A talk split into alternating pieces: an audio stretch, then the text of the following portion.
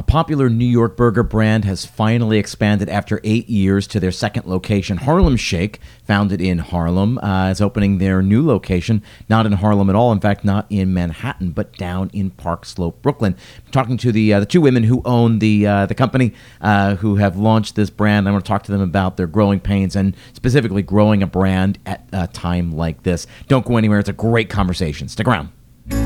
There's an old saying goes something like this you'll only find three kinds of people in the world those who see, those who will never see, and those who can see when shown. This is Restaurant Strategy, a marketing podcast for anyone who's looking.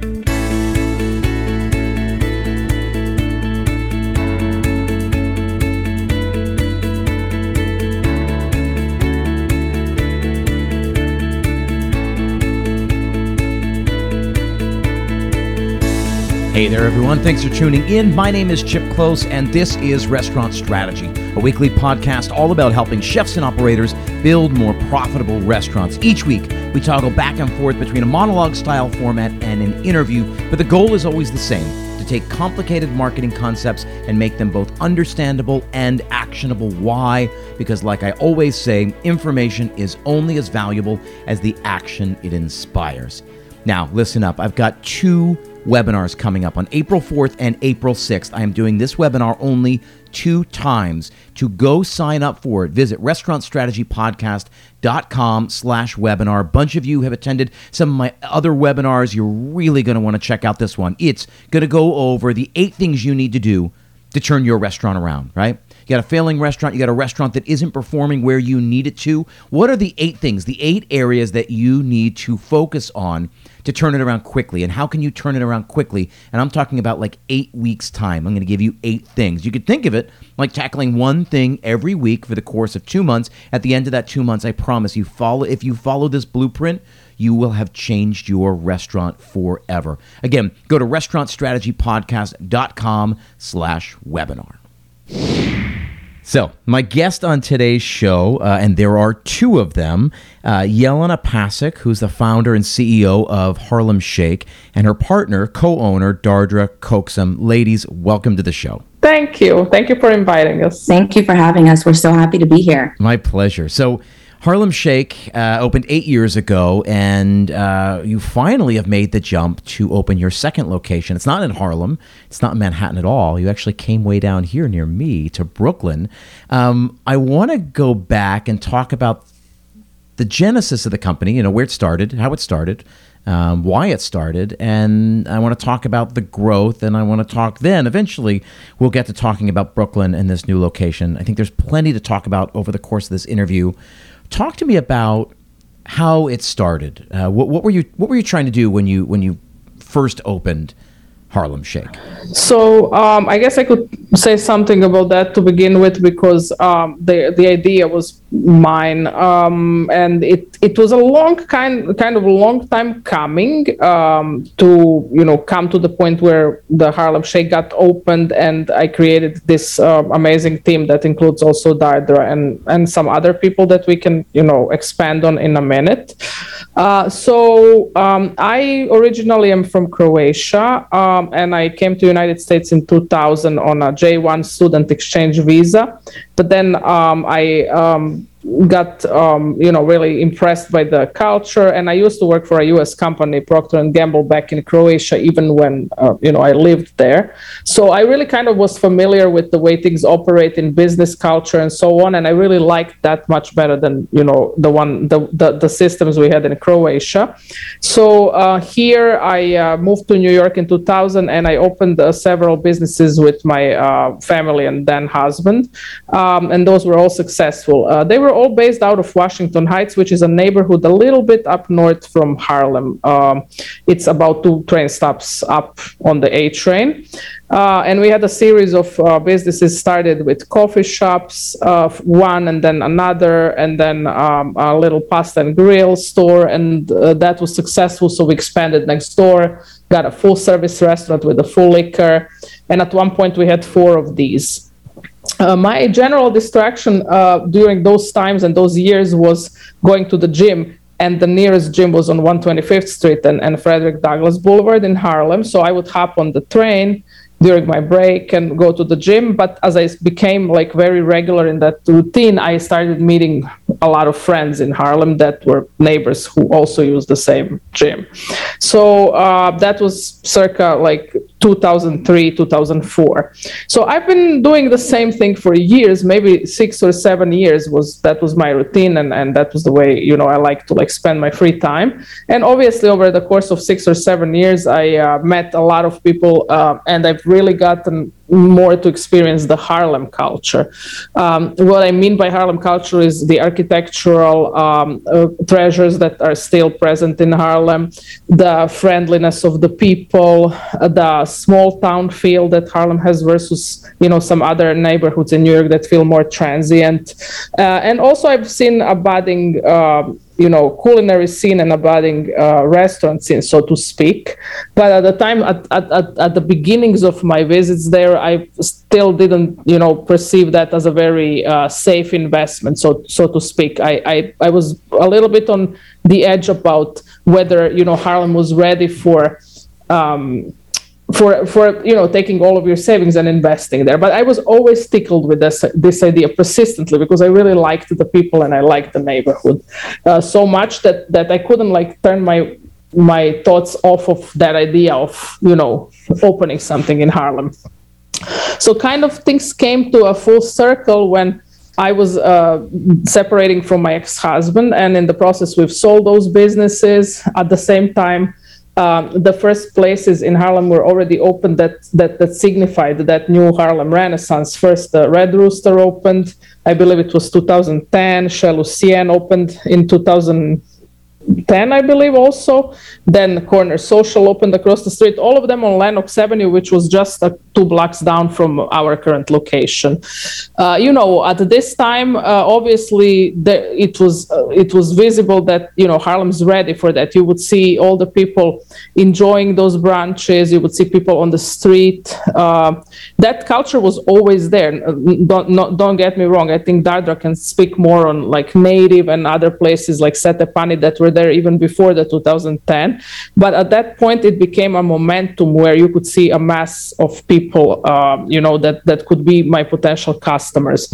So from a business perspective, being a mom of two two girls, you know, I, I wasn't ready to take, and at that point, newly single mom, I wasn't ready to take like huge risks. But I, I thought the time was ripe. So I basically took all my uh, all my savings and some proceeds of my uh, divorce and I invested all of it. I like really was excited to to try and, and try something new in Harlem and move to Harlem at the same time.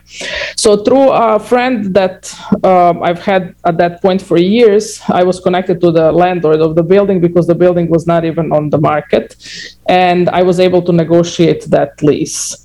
At that same uh, time, um, I knew that you know I wasn't going to be able to do all of this myself, especially because I was a single mom of two kids and I had obligations in the night of familiar type, of course. Mm-hmm. So um, I. Um, I, I, started creating a team. First, um, uh, my uh, my cousin, who was like kind of my angel investor, joined. Then Emil, who is uh, another partner in the business joined. Then uh, Dardra joined, and then Dennis Decker, who uh, did our brand uh, book for for the initial you know location. Uh, so we created that team. Um, at that point, we already knew we were going to have this location uh, on 124th and Lenox it's funny looking back uh, the, location had like a weed lot next to it. It was just an empty lot. And today it's a huge complex with whole foods. Uh, but you could already see, you know, that time was coming around for Harlem.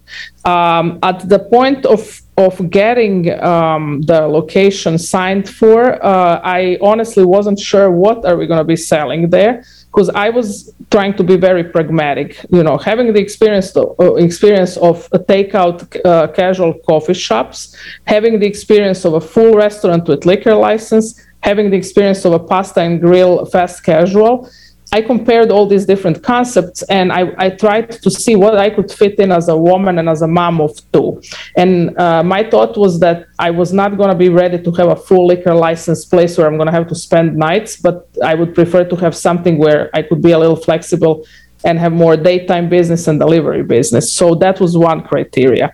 Another one was very pragmatic. It was a question okay, what does Harlem not have and needs? And to me, uh, it was so self-explanatory that burgers would do really well and shakes because at that point uh, there was really no burgers and shakes in Harlem apart from you know your usual suspects McDonald's and uh, Checkers. Um, but we were looking for a better burger concept. So uh, Shake Shack at that point I think was really um, had a few stores downtown. Uh, I really looked up to Shake Shack concept and I thought it was a great thing. And I said okay what would happen if you know we did um, something similar to a better burger concept that Shake Shack would have, however, with an emphasis on Harlem culture. Okay, where can we tap in? I'm, I'm, you know, I'm an outsider here. Like, how do we tap into the, the, the that amazing treasure that Harlem has as a neighborhood? Uh, uh, and my partners already who were uh, uh who were there in the in the whole you know uh, concept, both Dardra and Dennis are Harlem natives, and Dennis is an amazing interior designer. Har- Dardra grew up in a fabulous brownstone, uh, knows everyone. She will tell you more about it. So then we came up with this idea of why don't we make a place that's going to look like it's been there forever, and it's going to actually be an homage to that architecture and culture that I was so amazed with, and instead of you know just being like a like a carpetbagger that just brings a place that's conceptually completely unrelated to the neighborhood which to be honest a lot of people do. Uh, why not you know celebrate the neighborhood and and and uh, bring back some reminiscence of the places of the past that were there in the neighborhood? So that's how it all started. I think Dardra can speak a lot more on on you know the, the places that were there before and what was her vision uh, but this was the beginning of of harlem uh, concept, you know, as far as from my point of view. Yeah, no, and I appreciate the, you know, uh, all the background here. I think it's interesting that it really took an outsider's eye um, to to try to, you know, to try to do something for the neighborhood of the neighborhood. I, I do want to jump over to Dardra and talk about uh, how you then came to the project and um, going through this project as an as a native New Yorker, as a native Harlemite. Talk to me about your perspective through it all. Yeah, so my perspective is it's, it's so interesting because as many times as me and Yelena have these conversations, hearing her perspective sounds new to me almost each time because it's much it's much more different when you're in the community and you lived here. It's kind of like sometimes you don't even know what's missing because you've been there for so long or so you're so used to what has been there. And burgers was something we definitely were missing. Um, there were like a few places, like she said, like McDonald's or like Jimbo's, or there used to be a burger joint on 145th Street, like fast casual. You just go, you pick up your burger, and you head right out. Um, but I was introduced to Yelena through my father, who was a restaurateur at the time. And he made the introduction with from me to her. And at the time, I was still in college. I was going to school for marketing and advertising.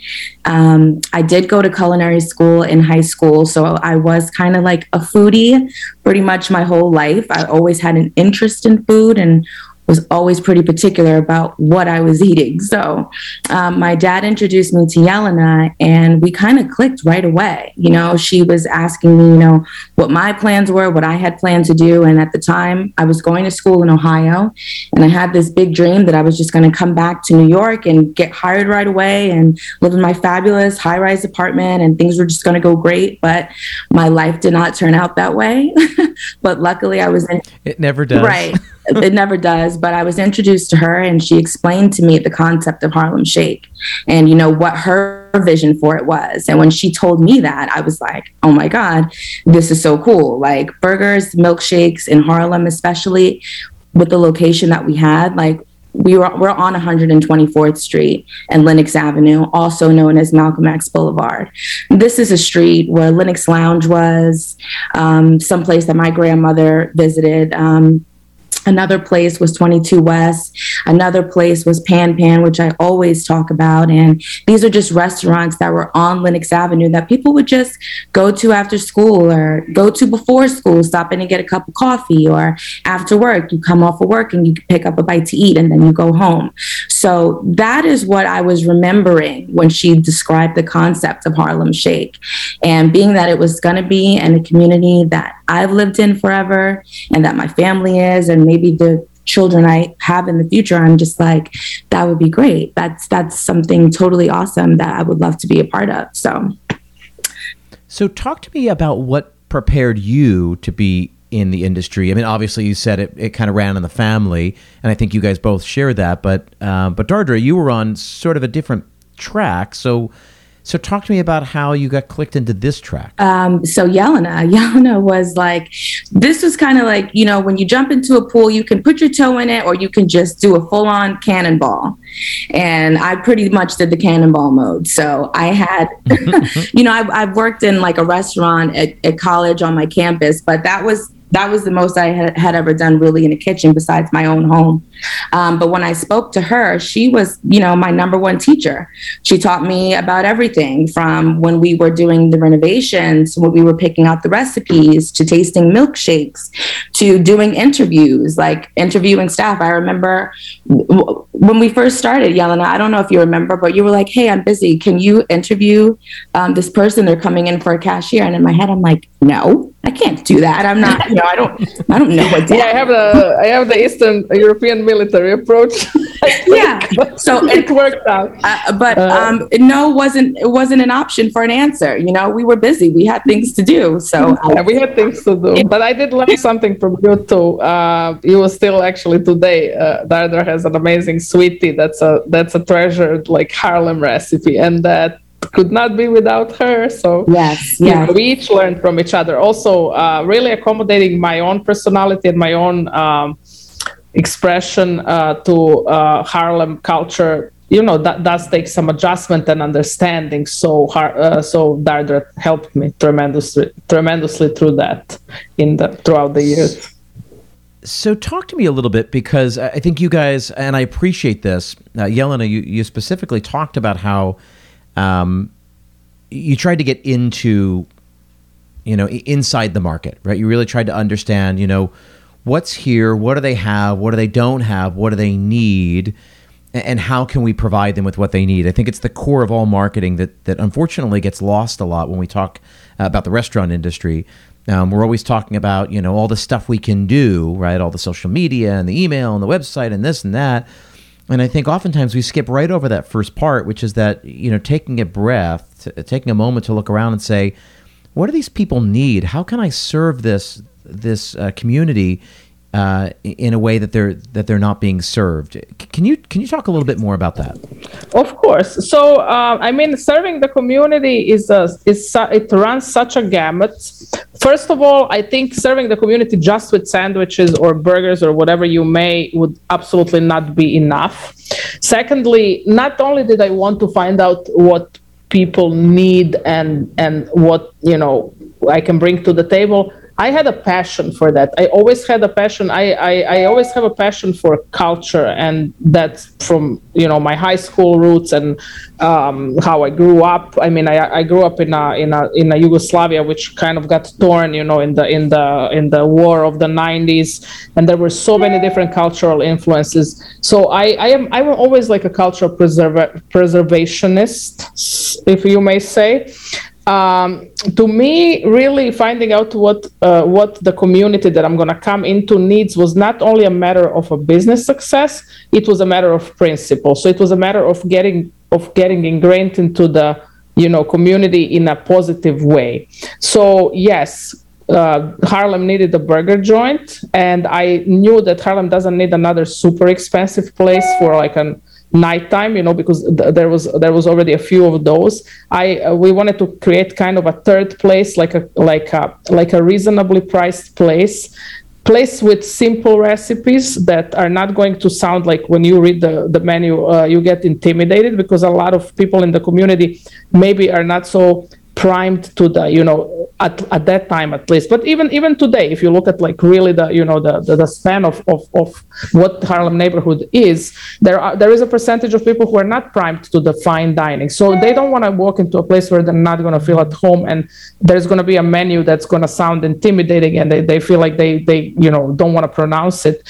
Uh, that's why if you look at our menu our menu is so uh, simple and it has you know it has simple names and it, it's trying to be a little quirky. It's trying to be humorous. It tries it tries to like uh, in, implement humor in an unobtrusive way. So we have fun names also like hot mess uh, and you know i can i can go about the names on the menu for like three three months. But um, the, what, what community needed was like for me was two pillars right? One was the menu and what is going to uh, Im- improve the lives of the people that I'm going to be serving and improve my profit line.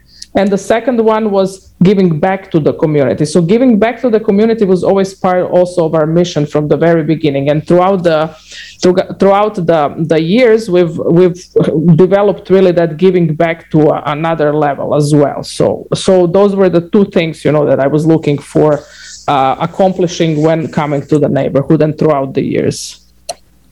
So then, talk to me, uh, and I don't know, I don't know who's the best person to answer this, but but talk to me about how you how you found that balance. Right, you, you knew you wanted to be higher quality than the fast food places nearby, but you know you didn't want to be, you know, super fancy and elevated. And and but how, how did you find that? It sounds easy the way you describe it, but I'm sure it wasn't easy. So, so talk to me about how you found that middle ground. I, I want to tell you just the formula really was a simple recipe super high, not super high, but very solid, high quality ingredient and consistency. For the recipe, we were so fortunate uh, because initial recipe, um, I was um, re- doing research for a burger joint. Mind me, I'm from Croatia. We don't eat burgers in Croatia, and uh, it was definitely not like a labor of love to create a burger menu because I'm not a huge burger eater. I, I'd, I'd always like pick a fish and, and you know olive oil over a burger. Uh, but because we, I've decided that that's something that you know would do well, and and I really kind of set my mind on that. Then I was wondering who could be the best person to create that menu, and I was super lucky because um, during one of my cold call emails.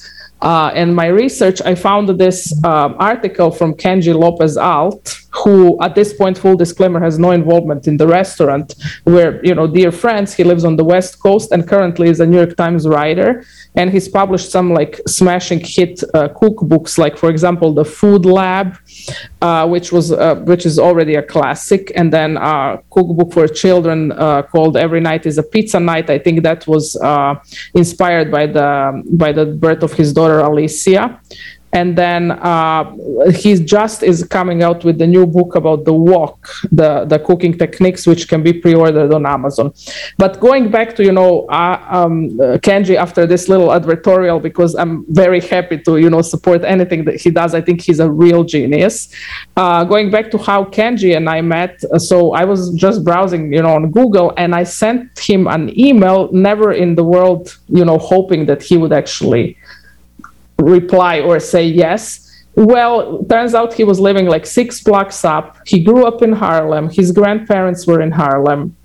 He was thrilled to help, and he got uh, on board of the project of the consulting project, where he developed our whole burger and shake menu, which we actually is the is the uh, you know, is the basis of, I would say, 95% of our menu. Never changed. Remember, I was, you know, talking about consistency. I, I really am a strong believer in consistency in restaurant business. I think if you pick what you want to make and you just keep making it the same way and making it right, you will inevitably create a strong repeating customer base. So therefore you know the majority of the stuff that that is on our menu today is the exact same stuff that's been on the menu since 2013 and it was all created by kenji um, in this very dynamic and exciting process that we've had. I think dardra talked a little bit about the shake tasting. Maybe you can say something about how we did the shake tasting. I think that was milk tasting. It was very fun dardra. You want to chime in?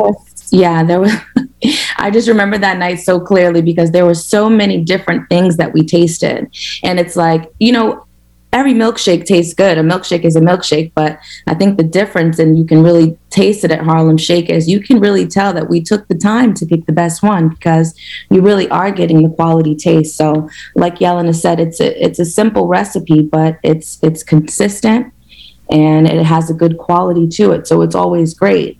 And there was one thing that you didn't mention, Yelena, when we were talking about, um, you know, what Harlem was missing that I think that we were from being here. And I think not only Harlem, but just New York in general. Um, New Yorkers and the people new yorkers are new yorkers at work you know we have this fast paced energy you know we're in and out we like things to be quick but harlem shake kind of gives you a moment to slow down i think. And all of our employees have name tags on so we are familiar with our customers and our customers are familiar with us. And i think that is something that also contributes to our success. You know it makes people feel more comfortable just like yelena was talking about um, the menu having things that are simple to pronounce where people aren't shy about ordering uh, you know what they may not know as a fancier cheeseburger you know but i think people do appreciate yep. that and they appreciate being greeted when they walk in or us saying good morning hello how are you welcome to harlem shake you know it's it's like a family yeah.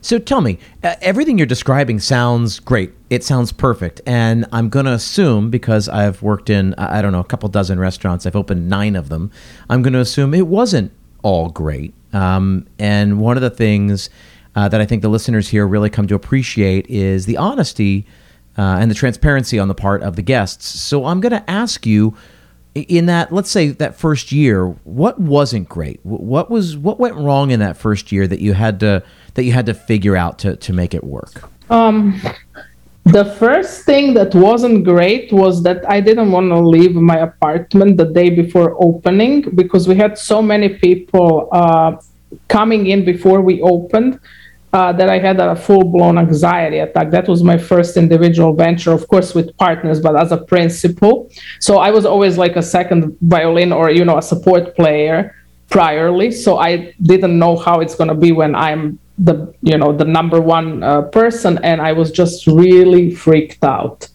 Uh, and I remember the day we opened, uh, when we first opened our doors, there was line around the corner. Um, and that happened because we had uh, a marketing uh, situation happening uh, with the meme Harlem Shake, which we can talk about a little later. But uh, we were all panicked.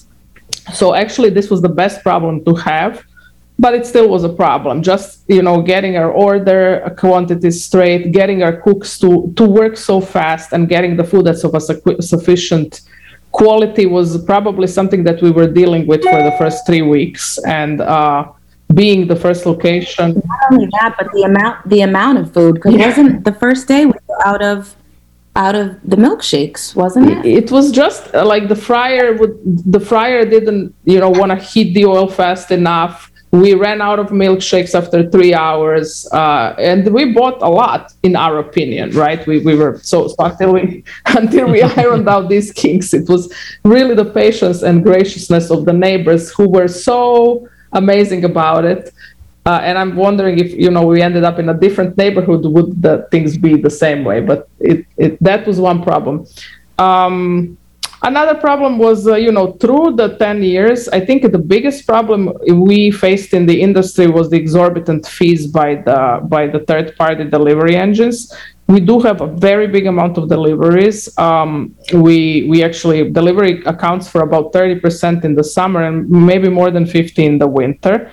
Uh, and uh, before the um, delivery fees were regulated on the city level through the relentless work of Andrew Rigie and uh, and Harlem, uh, I mean Harlem, uh, uh, New York City, you know, Restaurant Association, we Dining Alliance, basically, we had suffered tremendously by paying, you know, either being excluded from the market because we were refusing to, you know, pay 35% fees for the third party uh, or you know having a lot of stress and, and ending up with the profit uh, and loss statement where you see that you paid more fees than, than what your bottom line is. And those types of things are very frustrating when you work so hard. Um, but fortunately this kind of kind of changed in the last two years because of the pandemic that was the result. So that was one of the bigger economic issues that, that i've seen as a principal right? Um, So, but tell me this because uh, you know I coach with clients all the time, and and I always tell them to think of those uh, hefty commissions as customer acquisition costs. You know, consider them not as a as a third party delivery fee, but consider them as part of your marketing budget. Like it's a it's a great way to introduce yourself to customers who may never have uh, found you otherwise. Um, do you guys do you guys share that as well? Do you think in terms of that, or is there a plan that you guys have in place to try to convert them from, say, a DoorDash to first let person me, delivery? Let me put it simply. Yes, we did have a process in place uh, for the third party where we would acquire that customer and uh, you know try to entice them to order directly through our website through discounts and a repeating marketing activity. But in the end of the day the math mm-hmm. still needs to jive. And and uh, i think it was it was uh, just exorbitant fees and they didn't work out in that way in the beginning.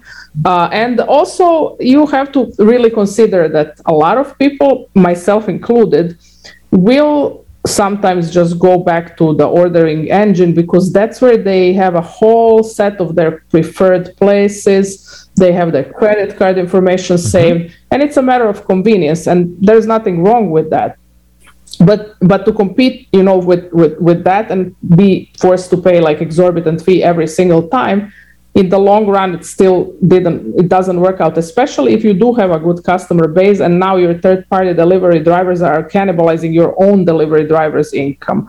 And at that point you're you know ending up paying people who probably won't make so much tip and you still have to keep them on the payroll or their income becomes unpredictable and your work labor uh, burden becomes unpredictable because at one point you have like a lot of third party orders and at the other not. I'm just not a big proponent of you know 35% delivery fees i think there has to be a balance between a small business and a huge corporation and i think that balance has to be respected on both ends i am absolutely for you know making money uh, for them and for ourselves but not only for them uh, mm-hmm. if you if you know. so then how did that so was that all just uh, just through regulation that that sort of balanced out where do where do things sit now yeah, so the New York City Hospitality Alliance, which we are pr- proudly a member of, uh, and uh, actually our our great neighbor, um, the principal of Sylvia's, uh, Woods Black, she's she's on board, uh, and Andrew Rigie is the president. I think Andrew Rigie is a, such a hardworking man, and he really stood and represented the rights of the of the small business restaurants in New York City at so many occasions, particularly with this one um, when the pandemic hit, uh, as you remember, there was a total shutdown. So all of the sales went to delivery. It was 100% delivery. We are very uh, proud to say that we never closed our door for an, even one day. And we were fortunate because a lot of you know tablecloth places or full service places really didn't have a choice. Delivery was a very um, side a revenue stream for those places. Mm-hmm. But for us, delivery was sturdy enough that we that we could afford to stay open even when the first shutdown of the pandemic happened. So that was amazing. Moreover, when other places, full service places closed, we had a spillover of those delivery sales to us because we were still open. So we came out of 2021 really in a great way and we in fact were able to open a second location uh, due to that. But going yeah, back so to let's... the, going back to the delivery, just to finish the, the, the story of the delivery, when the pandemic hit and uh, people were forced to only resort to delivery as the only revenue stream to survive, obviously it was uh, not. It was. It came into the spotlight that you know people are paying 35% for for delivery fee for the third party and they really don't have that's not an additional customer acquisition that's your only customer so um, uh, hospitality alliance lobbied in the city council for long and they followed the san francisco example where um, I don't know if you know you're aware or if you've ever like looked into it, but San Francisco instituted that cap a while ago.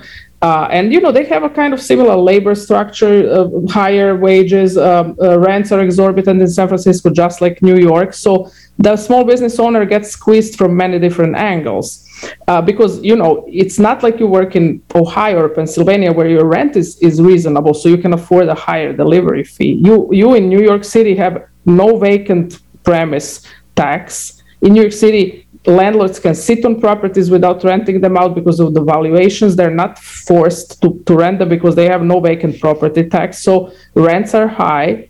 The, the wage levels are higher, which I actually support. I think people should work for a living wage. I, I am that's the the one you know high expense that I don't mind. Uh, and then going to the delivery fee. Uh, so you have three three high expenses, which is a very endemic for for a, a city in the United States, right? It would be a, a, handful of cities that have that kind of situation. So when it came into the spotlight that um, delivery fees so, are so high, the Hospitality Alliance started lobbying with the city council to cap them during the pandemic duration, and they managed to do that. So now all the third-party delivery uh, delivery uh, businesses have to cap the marketing fee at five percent, and the third-party delivery fee at 15. So the tops you can pay is 20, which I think really um, really sets things in in a good order. In and and everyone is able to make money and yeah. uh, most recently they voted for this to become permanent so it was a great win for the restaurant industry in the city talk to me as as you're going as you're going along right and the restaurant's now eight almost nine years old um, why did it take so long to open a second location and what was the impetus to open a second location so we this is in fact our third location we did open a second location in 2015 uh, I'm sorry, in 2016, and we closed it in 2017. we hmm, only ran okay, it for I didn't know that. Yes. So uh, our second location was in East Harlem, on Second Avenue and 111th Street, and um, we were really successful from the beginning. And there was, uh, you know, pressure to expand and to grow. And then naturally, we thought, you know, let's expand our footprint in Harlem first. So comparing the rents, we made a cardinal mistake of the of the of the you know trying to prioritize cheaper rent versus maybe more lucrative location. And I think you know everything is always a blessing in disguise, and every failure is a step to success. So we learned so much from that closure. Thankfully, you know our our our, our flagship business did so well that we could have um, kind of absorbed that loss and and and move on. Uh, but we did learn that. Um, that specifics of the marketing are very important that uh, average income is not median income and that you know uh, like socioeconomic and demographic uh, consistency of the market is much more important than one might think so uh, that those were the learnings from that location uh, it was a beautiful location we were able to salvage all the furnishings and uh, decor and actually you can see them like Dardar can speak more on that. You can see a lot of them in our Brooklyn location now. So you open that, closed it relatively quickly, and then were had did you spend time after that looking for another new location or how did that go? And oh no, I think we spent first yeah first two years after we closed it, uh, we spent with just. Uh, uh, mental like uh, resuscitation because you know when you when you have your first venture and it's so greatly successful and then you want to expand and it fails in 10 months which honestly this the decision to close it was just very pragmatic. Again I, I, I thought to myself well we can't be putting the good money into the bad money for long because you know we're going to drain our, our resources. So uh, we turned it into a private event space until our, our, our lease uh, good guy clause was up. So that was another another thing that i think we did well. Like we pivoted we closed the restaurant turned it into private event space. It was breaking even until you know but it still was a lot of work breaking even until we had our good guy clause up and then we gave the place back without no major consequence financially speaking so um, then uh, honestly i personally needed I think two years to get over that mm-hmm. fact and and you know there was a lot of reckoning who was whose fault it was and who did the wrong thing and what was mismanaged and where were the wrong premises. And a lot of uh, you know very honest um, sort of confrontations between the partners. I mean we've we've learned a lot from that situation but we did come out much stronger on the other end which then i think really it was a blessing in disguise I uh, I can I can appreciate that. I mean, I, I had said before we uh, before we started this that I really want to make sure to, to get into the nitty gritty because I think, um, as you said, it's it's instructive more so than the than the successes. Um, Dardra, I'm curious to hear. Uh, you know, as as we're going along here, how, how was talk to me about your role here and how your role you know evolved, and especially as as we started moving into expanding into a second location. Now, you know, not just a you know on the other side of town, but uh, another borough away. So my role um, through Harlem Shake has changed a lot over the years. So I was introduced to Harlem Shake, you know, knowing pretty much nothing about the restaurant business and the first few years, I was very much so hands on, and Yelena was teaching me about the operations of the business. Um, and then a few years later, unfortunately, when we were opening the second location, my mother got sick and had cancer. So during that time, I left New York. So when our second restaurant opened, unfortunately, I wasn't even present for that, you know, part of Harlem Shake's history.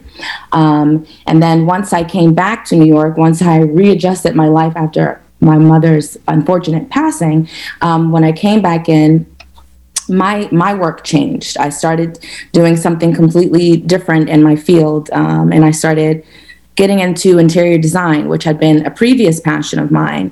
Um, so I started doing work in interior design and I started doing work with photography. And I also am, you know, being a gen, what, what do they call us? A millennial? Being a millennial, I was very familiar with my iPhone. So I started uh, managing our social media. And that actually started when we first opened Harlem Shake. We had a graffiti artist come and write Harlem Shake and graffiti on these huge boards that were up in front of Harlem Shake.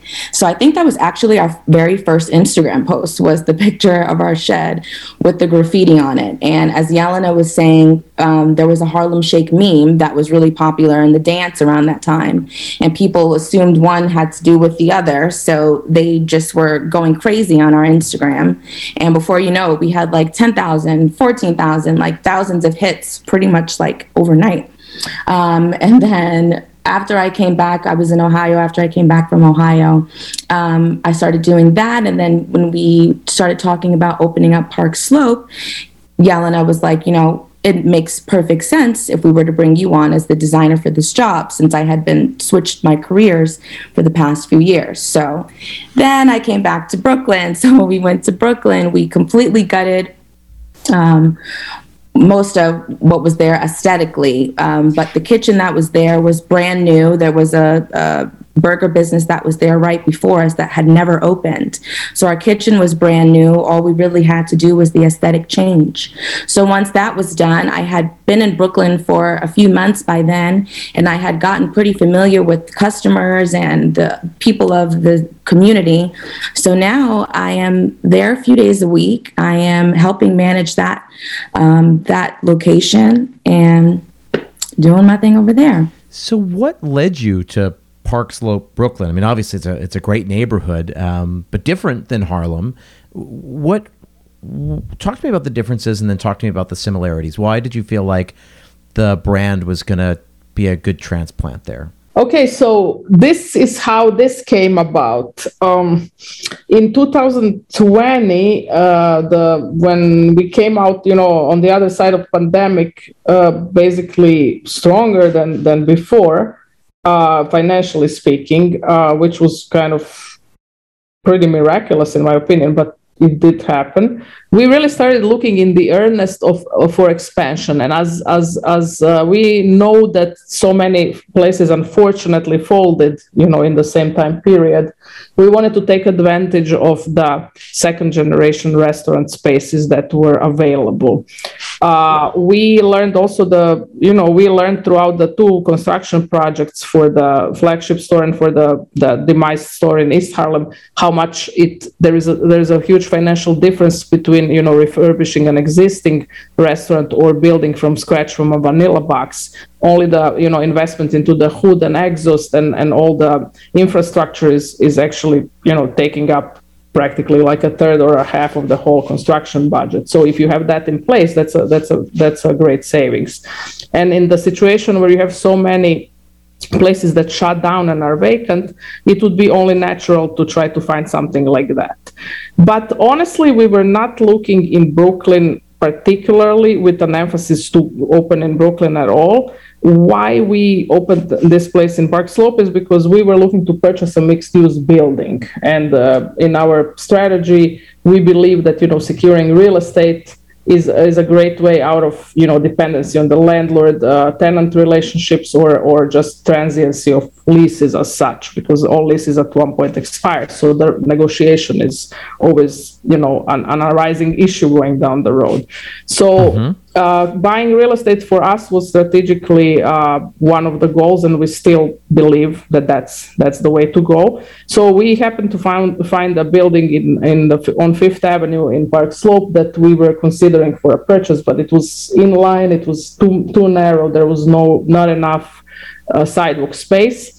Uh, and uh, accidentally, while looking at that building, I parked my car in front of then C-Town uh, supermarket uh, because that was the only parking available. So when I was coming back from that viewing, I saw this place on the corner of Sterling and, and um, Fifth that was all covered in like, you know, brown paper.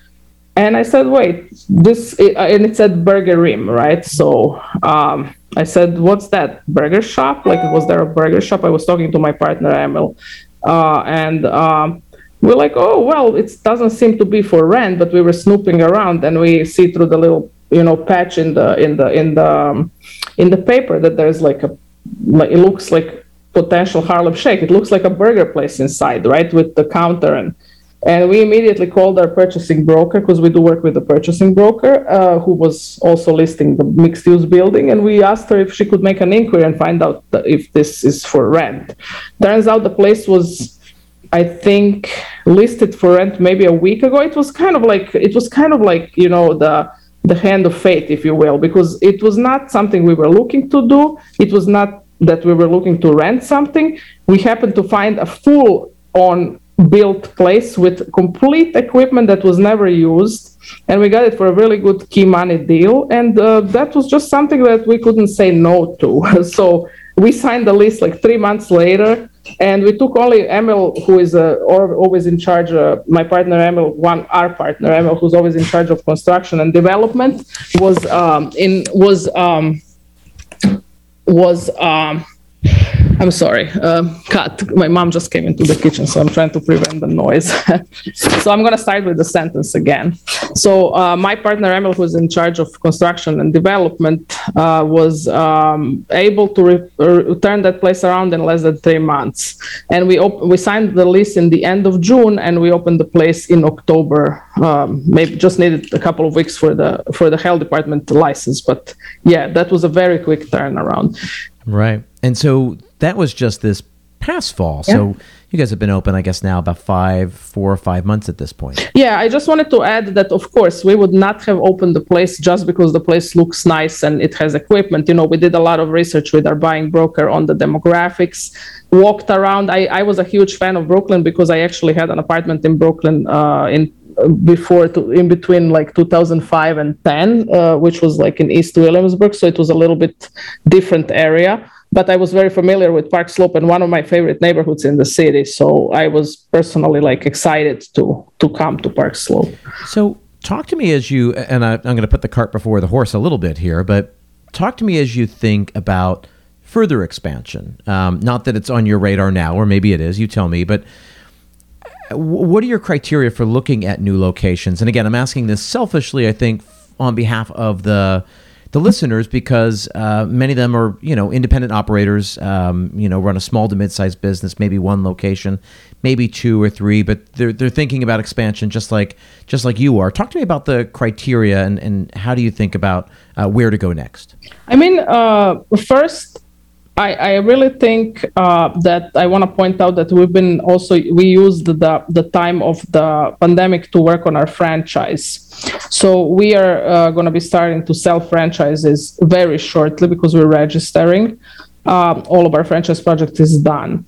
So um, you know, I would not only recommend the criteria for the new location to your listeners, but we've had to really think about it very hard when when who's our ideal franchisee and how would we help them secure the good location. So going back through uh, the experiences we've had in uh, the recently the, uh, you know in the previously closed store and the experience we had in park slope previous experiences with my previous businesses and harlem i would say that first of all using a good broker that has access to technology that can bring you the data that's accurate is a must.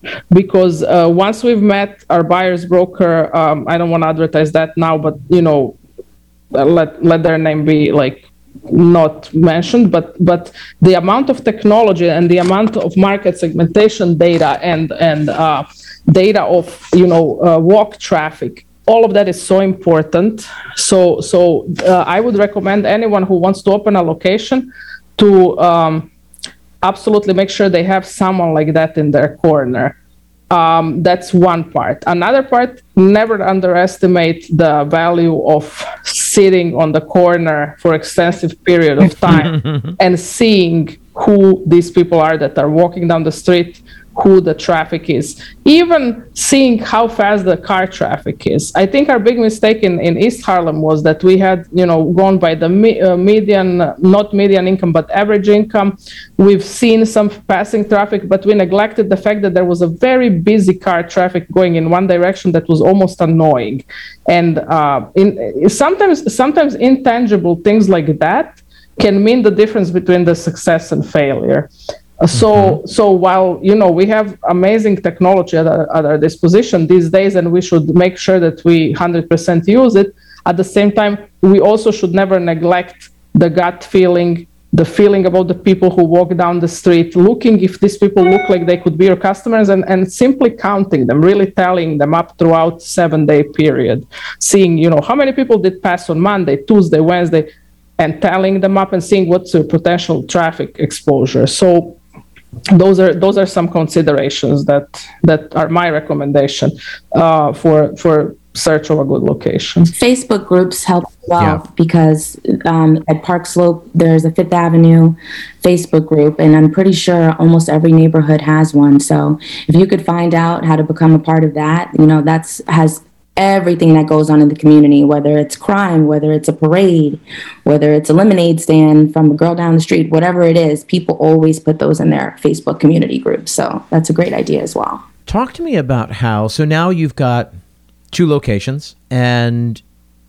talk to me about profitability and how you manage. And I think this is a, a good place to kind of, you know, wind up here, but, but talk to me about how you think about you know, especially now as you're thinking about franchising, so it's all about you know systematizing everything and, and making sure that it, you can easily pass it on.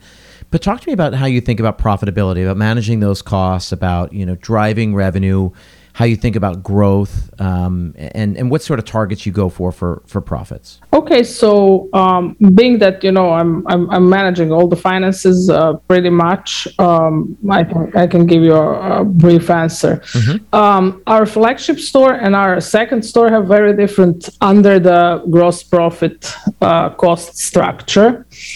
Uh, in our flagship store, we invested so much in PR over the years and marketing and giving back um, so giving back to us was not an expense it was an investment. Because we knew that if we if we really get you know the community uh, rooting uh, we will get a loyal repeat base. And uh, marketing was similarly you know in high regard and we had we had percentages set up for that with, without question. Uh, i think um, I mean, in, in basic like school book terms, you would want to keep your your prime cost, which is your labor and your your your cost of goods sold, somewhere between, um, you know, 55, 60 percent, right? You can go higher than that, and then yep. um, I would definitely recommend, especially very young brands and emerging, invest in uh, your brand strategy, in your brand. Um, in your brand a definition in in in invest in a consultancy to really to really see what distinguishes your brand from another because that's a key to to really become interesting to a to, to people to have some distinguishing qualities. I, I see way too many great places who have great recipes and great food and everything, but they don't have that something that that makes a customer remember them. Whether it's a name, a logo, I uh, love it. You know, a backstory, um, um, um, cultural involvement. These are all the things that are at our disposal as restaurant owners or as business owners to infor- reinforce our brand. So I think people who kind of like are penny smart and, and dollar foolish when it comes to the, the opening and don't put put it on their pro forma are going to make a mistake. I think that it has to be in your pro forma from before you open the place, and you have to really plan that cost out and, and try to get you know the bank for your buck for that investment and plan the investment. Um, ongoing, you know, costs. Look, we've learned so much in the pandemic from one single thing that we closed the breakfast, right? So for years we we had breakfast and i'm not gonna lie i love that shrimp and grits i'm still missing it so much um, you know, we as as business owners get emotionally attached to to to menu as well because it's same like you know vets get attached to the pets and and and school teachers get attached to children and restaurant owners get attached to recipes. You know that's something that we have to admit happens especially if you love food. But then uh, and we had opened that breakfast for years from 8 to 11 thinking, you know, okay, this is a community place. We want to provide that because a lot of places in our neighborhood don't serve breakfast. We sort of have like an old school diner feel. So it kind of makes sense. But guess what? In the pandemic, when we closed and closed that breakfast, uh, our profitability went up by like three or four percent because of the number of SKUs we cut down from the yeah. menu and the additional labor for the front of the house employee and uh, just the simplicity of prep and recipe and then we've learned sometimes less is more. So streamlining your your menu is extremely important, especially as we were getting uh, prepped for franchising. We went through many exercises with our consultants. Uh, I mean, it was painful, you know, but product mix exercises and and what is like what cut it out. You you can only keep three. You cannot keep five or six. Cut it out. Detach yourself emotionally. I think that's yeah. something that the restaurateurs will always go through in the beginning as they open you know places and and learn how to like put profitability above just emotional attachments or thinking that this is something that means to people. In the end of the day if you cut down your menu by five items i think that's happening so much now in the pandemic because of the supply chain issues. Yeah, guess what? people still come and they'll find something that they like. They might you know persistently ask but i agree. This is yeah. i say all the time I, I totally you're saying everything I believe. I, I, I so appreciate this. I'm and uh, I did not tell her to say any of this. All the listeners out there, I did not tell her to say any of this. This is uh, these are things I believe. These are things we talk about week after week. Um, these are things that I go over with my um, with my uh, the clients that I that I coach with. It's it's so crucial. It's so important. Uh, another another thing I would want to add is a lease negotiation. Yeah. Um, you know, for novices um, the rent structure is not only your rent, your additional rent, especially in New York City, if your if your uh, real estate tax is not calcu- uh, is not calculated or negotiated properly, can bury you alive. Um, I've had that experience firsthand in one of the one of the family businesses we ran in the early 2000s uh, where you know the real estate tax per month ended up being more than uh, the rent. And it was never like it came from the left field you know after five years. We had no idea like why was this happening to us? But it was happening to us because we didn't sit and and realize it when we were signing. So i think a negotiation is uh, of the lease and keeping it within 10% or less of your of your planned revenue is also key. So people get really carried away with you know um, people get carried away yeah. with like a uh, kind of they see stars and they go on and, and you know get exorbitant rents and they think they're going to make it. And, and it's so sad to see you know dreams shattered because of that. So i would recommend like to uh, for the location search and for profitability lease negotiation get a good attorney and make sure that that those numbers are driving is, is key as well. Don't count on oh yeah i'll just be, become rich because i'm so amazing and and you know i will be able to pay that rent well why don't you become rich and keep that money for yourself instead of giving it all to the yeah yeah yeah for sure yeah um, listen, I, have loved this conversation. I'm, I don't, uh, I'm always uh, very aware of, uh, of uh, my guest time, and so I don't want to take too much more of it. Um, ladies, where can people go to learn more about you, your brand? When will franchising information be available in case there are listeners who are curious to learn about that? We keep all of our information on our website, which is harlemshakenyc.com. And our socials are the same as well Instagram, Twitter, Facebook, Harlem Shake NYC. And that's for both locations, Harlem and Brooklyn. And then, um, if you, um, if you, uh, we we are launching our new website, um, shortly. So it's going to also have the franchise part. But um, and let me just pull up the franchise phone number because we have that too as well already. Um, and and if you want to you know inquire about the franchise you can always email me at jpasic at harlemshakenyc.com perfect. We'll include all those links in the show notes. Um, ladies any last words of wisdom uh, for restaurateurs out there? They've been through a hellish couple of years. Uh, if there are any uh, budding restaurateurs out there who, who want to open their place, I'm going to go to each of you. Dardra, uh, I'll start with you. Uh, any any insights, bits of wisdom that you want to share with the audience? definitely surround yourself with a great team. You cannot do everything by yourself. Um, you will need support. Make sure you have a good team, um, someone that can help you, or someone that you can get advice from. You know, don't be afraid to ask for help for sure. And Yelena uh, try to keep your work and life balance. Um, oftentimes, restaurant jobs are um, similar to like nurse jobs or you know airline pilot jobs. We we have a very blurred um, timeline of, of when we're supposed to work and when we're supposed to have time with our family. Um, I think um, we have to like try to still have time for our family and our private time. That's that's one thing. And another thing is always look at uh, always look at the restaurant not only as a place where you will sell food products, but as a product itself that you can sell to someone, if that makes sense. It makes a lot of sense. Uh, ladies, uh, I wish you uh, lots of luck. I congratulate you on the, the success you've already had. I wish you a lot of luck with this new location as, as you continue to grow the brand. Um, and most of all, I want to thank you for taking time out of your day to sit, chat with me, um, and share your, uh, your insights with the audience. Thank you so much for being here. You're so welcome. Thank you so much. This was a lot of fun. Thank you. Once again, I want to thank Yelena and Dardra for taking the time out of their day to talk with me, to talk with us, to share their story with all of you. I really appreciate you guys listening in this week. Hope you got something out of the interview. Uh, a quick ask of all of you, if you have a few seconds, please go leave a five star rating uh, for the podcast on Spotify and leave us a five star rating and a review on Apple Podcasts. All those reviews, uh, and there have been a bunch coming in recently, so thank you. Uh, but all those reviews really do help us, uh, help boost us up in the rankings. We're now consistently, week after week, in the top 100 marketing podcasts of all podcasts in the world. Uh, this is an incredible feat. Um, I'm humbled uh, by it, and I have you guys to thank. Uh, thank you for showing up. Thank you for uh, for talking about why you love the show and everything you're getting out of the show. Take a few minutes. Uh, go leave us a rating on uh, on Spotify podcast. Go leave us a rating and a review on Apple Podcasts. I really appreciate it. Thank you very much. Enjoy your week, and I will see you next week.